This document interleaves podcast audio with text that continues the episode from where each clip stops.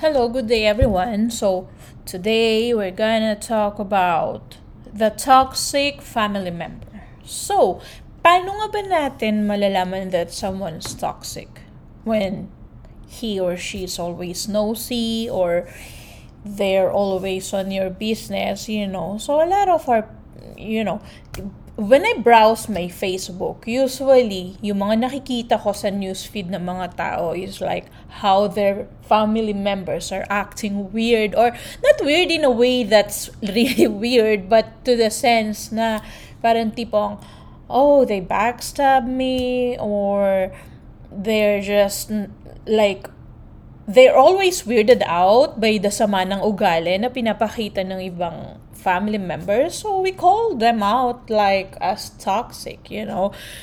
So, paano nga? So, I have like questions here, yung mga pinadalang questions ng mga friends natin or listeners na nag-suggest to talk about this toxic family member. So, their first question is, paano mo masasabi na toxic ang isang family member? So, for example, no, like, actually, yung pagiging toxic, walang sinisino eh, no?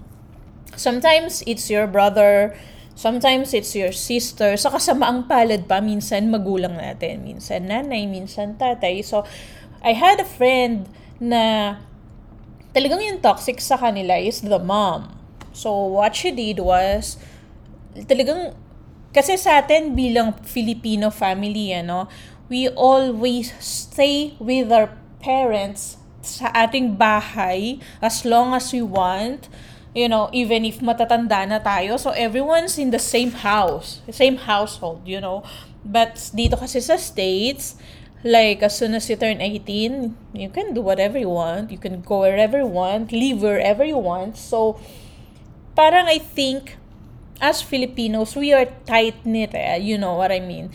So, ngayon, sa pag, because we were raised like that, and nasanay tayo sa ganun, So we're like, we don't like react sa toxicity ng isang family member. But then, as we grow older or, you know, habang nagkakaisip na tayo and we mature, nakikita natin how toxic or BS yung iba nating family member. So, paano nga ba natin masasabi na toxic ang isang family member? Maybe, kapag lagi silang on your business, alam mo yon pag palagi silang, they always make pakialam, you know, palagi ka nilang pinapakialaman or they say so much things about you, they backstab you, and sometimes we can tolerate yung pang backstab and pagsasabi ng things tungkol sa atin, but then there's always a limit for everything, di ba?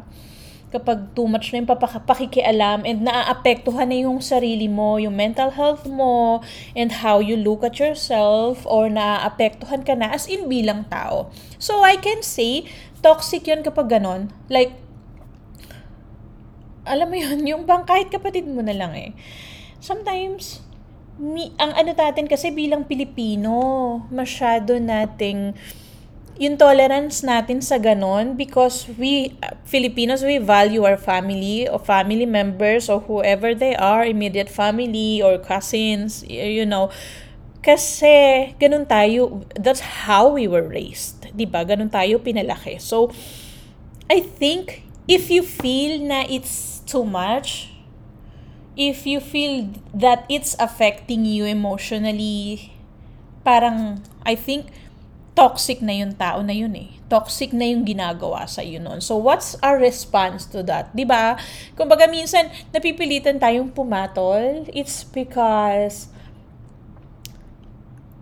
like, may hangganan eh, di ba? Minsan nasasagi tayo, yung limitations natin is like, dang, ano to? di ba? Parang ganon. So, you know when it's toxic, when it's too much alam mo yon it's toxic kapag nakakaramdam ta- na tayo ng, o hindi pwede to, papalag na ako. Kasi alam mo yun, bi- bilang tao na may respeto ka sa sarili mo, dapat alam mo kung nasaan ka, alam mo kung anong hangganan ng pagkatao mo, alam mo kung anong ito-tolerate mo at hindi, di ba? So tayo makakaramdam nun. And then, minsan, the way they treat us, makikita ng mga tao sa paligid mo or ng mga kaibigan mo, like, oh, bakit ganun siya? Bakit ganun kanya i-treat?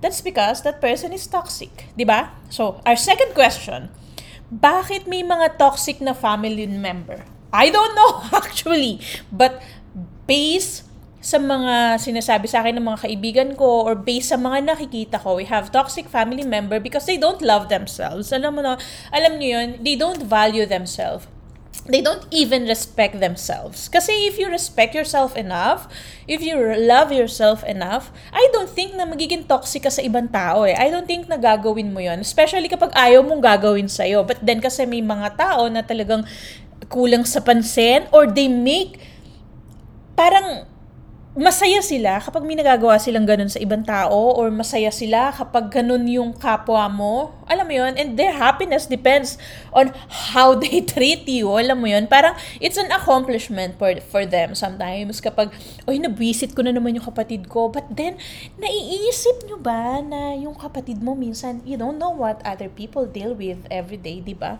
Hindi natin alam kung anong pinagdadaanan nila. So, I think then, yung mga taong toxic, bakit sila ganon is because naranasan nila. It's a cycle actually na we should cut off kapag ikaw na yung pamilya na nakakaintindi, cut it out. Like, cut it off. Huwag mong i-absorb yung ganung, ganung attitude kasi ang pangit and alam mo kung paano mararamdaman ng isang tao.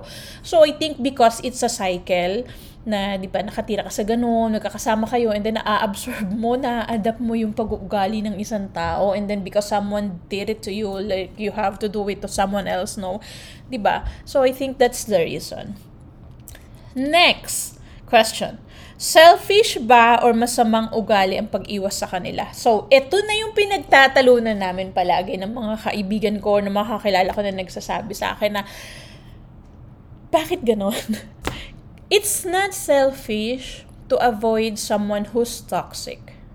Yeah, it's not selfish actually. Kasi, eto na naman eh, ginagaw, kasi maayos tayong tao, maayos tayong pinapalaki, and inano, pinapakita sa atin, di ba, meron tayong GMRC, meron tayong mga ganyan na sabi, ganito dapat, ganyan, but then, parang selfish kapag inuna mo yung sarili mo. No, it's not selfish be kind to yourself. Love yourself. Kasi, walang ibang mamamahal sa'yo kundi ikaw lang sa sarili mo. It's not selfish na mahalin mo yung sarili mo to the extent na you're gonna avoid family members na toxic para sa'yo. Hindi selfish na iisipin mo yung mamahalin mo yung sarili mo. Hindi selfish na uunahin mo yung sarili mo kasi sa panahon ngayon, yung stress na naibibigay sa atin ng mundo, 'di ba, ng bawat tao, parang I don't deserve to be treated like this. So it's it's self-love to avoid them. And that's the first thing we should learn. Kasi how are we able to love someone? How are we able to love ourselves? Or how are we able to give love to someone who deserve our love if we us don't love ourselves, 'di ba? So dapat alam natin yung ganun and it's not selfish, I'm telling you guys. Selfish is yung yung toxic na pag-uugali ng tao na ay hindi ko to ibibigay or hindi pagdadamutan kita ng pagmamahal or whatever about giving. But then loving yourself and staying away from toxic people it's not selfish at all. Yeah.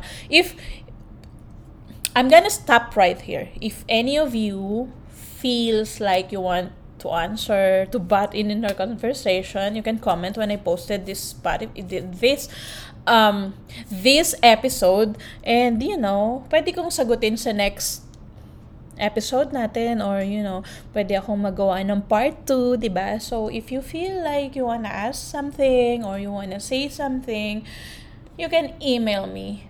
I'll write down my email when I post this episode. So, you know, it's very good na we can pag-usapan natin 'di ba? Instead na ako lang yung nagdadaldal and I want to hear your opinions too.